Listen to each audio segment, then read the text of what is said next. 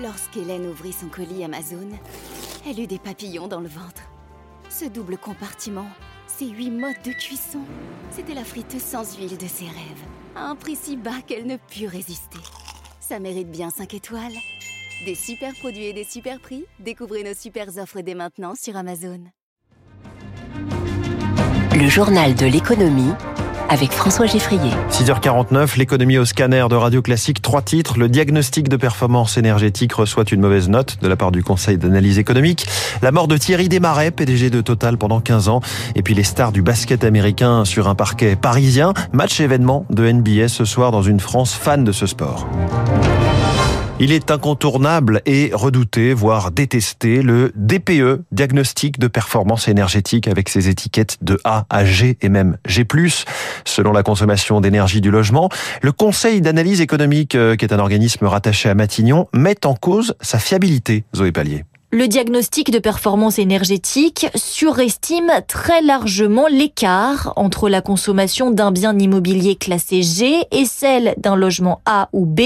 Cette différence est six fois moins élevée dans les faits que dans le modèle théorique, explique Ariane Salem, chercheuse au Conseil d'analyse économique. Le DPE, lorsqu'il modélise la performance énergétique, il le fait de manière imparfaite. Il est difficile de quantifier très exactement la performance énergétique des matériaux, parce que euh, le matériau va se détériorer, parce qu'aussi il va y avoir une hétérogénéité dans la qualité des rénovations. Surtout, le calcul du DPE n'intègre pas les habitudes de consommation qui changent pourtant selon la performance énergétique du logement. Les ménages vont avoir tendance à réduire leur consommation lorsqu'ils sont dans des logements moins performants parce que ça leur coûte cher de se chauffer et au contraire, dans des logements plus performants, ils vont consommer euh, au-delà de euh, la cible théorique de 19 degrés. Pour cette économiste, il faut donc perfectionner le DPE, mais aussi inciter à davantage de sobriété ceux qui vivent dans des logements bien isolés. Zoé Pallier, à propos d'énergie, les prix d'électricité vont augmenter de 10% au 1er février. C'est quasiment certain désormais, soit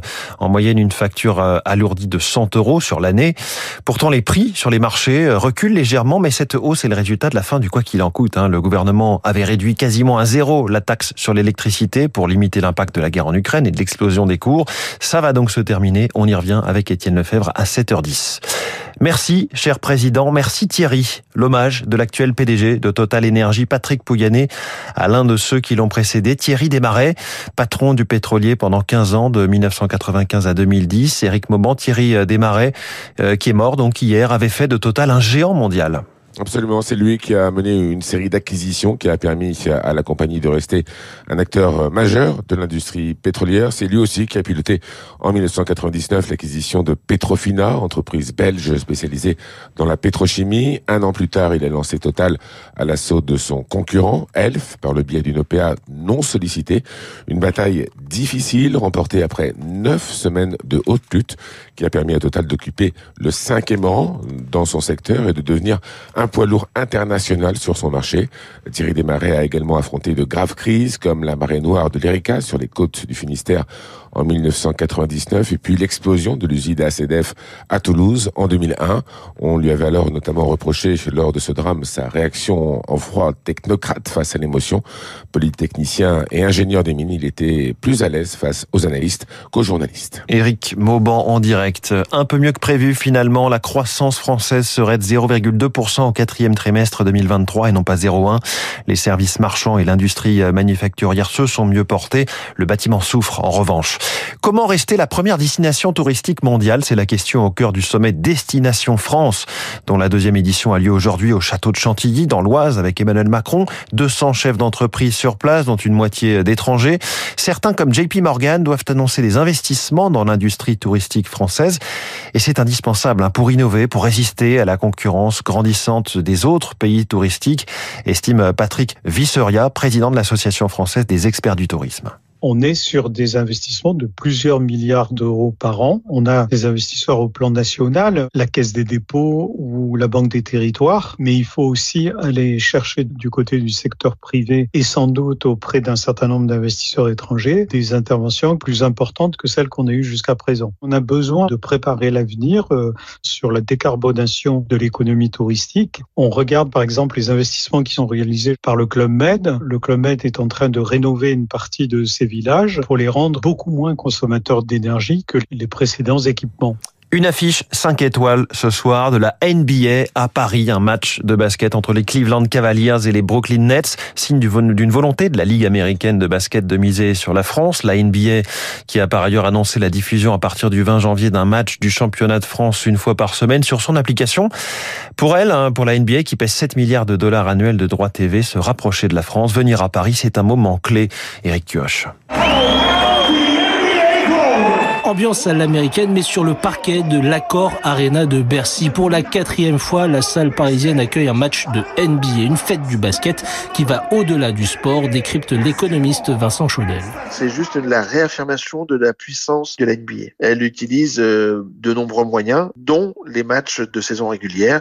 Surtout s'assurer que les Français passionnés de basket vont vouloir regarder jusqu'à la fin de la saison régulière ce championnat. La France n'est pas un choix anodin, c'est le premier marché européen de de la NBA avec 3 à 4 millions de fans, numéro 1 en vente de maillots, en abonnés sur les réseaux sociaux et des audiences en constante progression. C'est aussi un intérêt économique certes, mais un intérêt sportif. Il y a beaucoup de joueurs français dans les équipes de NBA. Et dans sa conquête de la France, la NBA a un allié, le PSG. On ne compte plus les stars du basket qui ont visité les locaux du club et Kylian Mbappé, l'attaquant parisien, pose régulièrement avec eux en France ou aux États-Unis. Jean-Pascal Gaillan, économiste du sport. La NBA cherche à avoir une assise mondiale. Hein. Il y a sans doute des intérêts concordants, surtout si on réussit à s'autopromouvoir entre la NBA et le Paris Saint-Germain. Paris est d'ailleurs la seule ville au monde hors Amérique du Nord à accueillir ces matchs officiels de NBA. Eric Cuoche, une nouvelle victime dans le prêt-à-porter, c'est l'enseigne Pimki qui va lancer un nouveau plan social.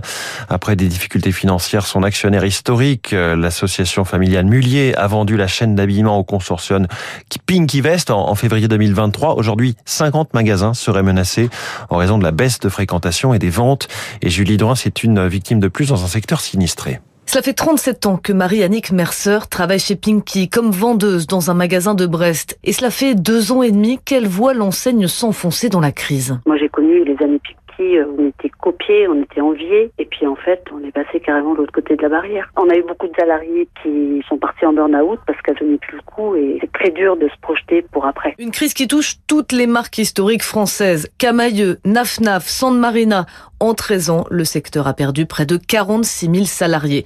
La pandémie de Covid a fait beaucoup de dégâts, l'inflation aussi, et au final, les consommateurs ont changé leurs habitudes vers l'achat en ligne à bon prix. C'est ce que nous explique l'économiste de la mode, Gildas Mainviel. On a une consommation de crise qui malheureusement semble s'installer avec le premier prix qui devient un déterminant de consommation. On a des nouveaux acteurs comme Shein et puis euh, les considérations d'éco-responsabilité, de sobriété. Tout ça sont des éléments qui vont pas dans le sens d'une consommation boulimique telle que celle que l'on a pu connaître lors des années 90 ou 2000. Le secteur enfin est impacté par la montée en puissance de la seconde main, un marché qui pèse aujourd'hui 6 milliards d'euros et que les grandes marques commencent à investir? Et puis quel est le principal risque pour l'humanité en 2024 Réponse la désinformation selon l'analyse du sommet de Davos qui se tient la semaine prochaine. Fabrice Domange préside le courtier d'assurance Marche France qui a réalisé cette étude. La désinformation, elle peut nuire à la réputation et à la crédibilité d'entreprise. Lorsque des fausses informations circulent sur votre entreprise, bah, ça peut entraîner une perte de confiance euh, de la part de vos clients, des investisseurs, euh, du public en général.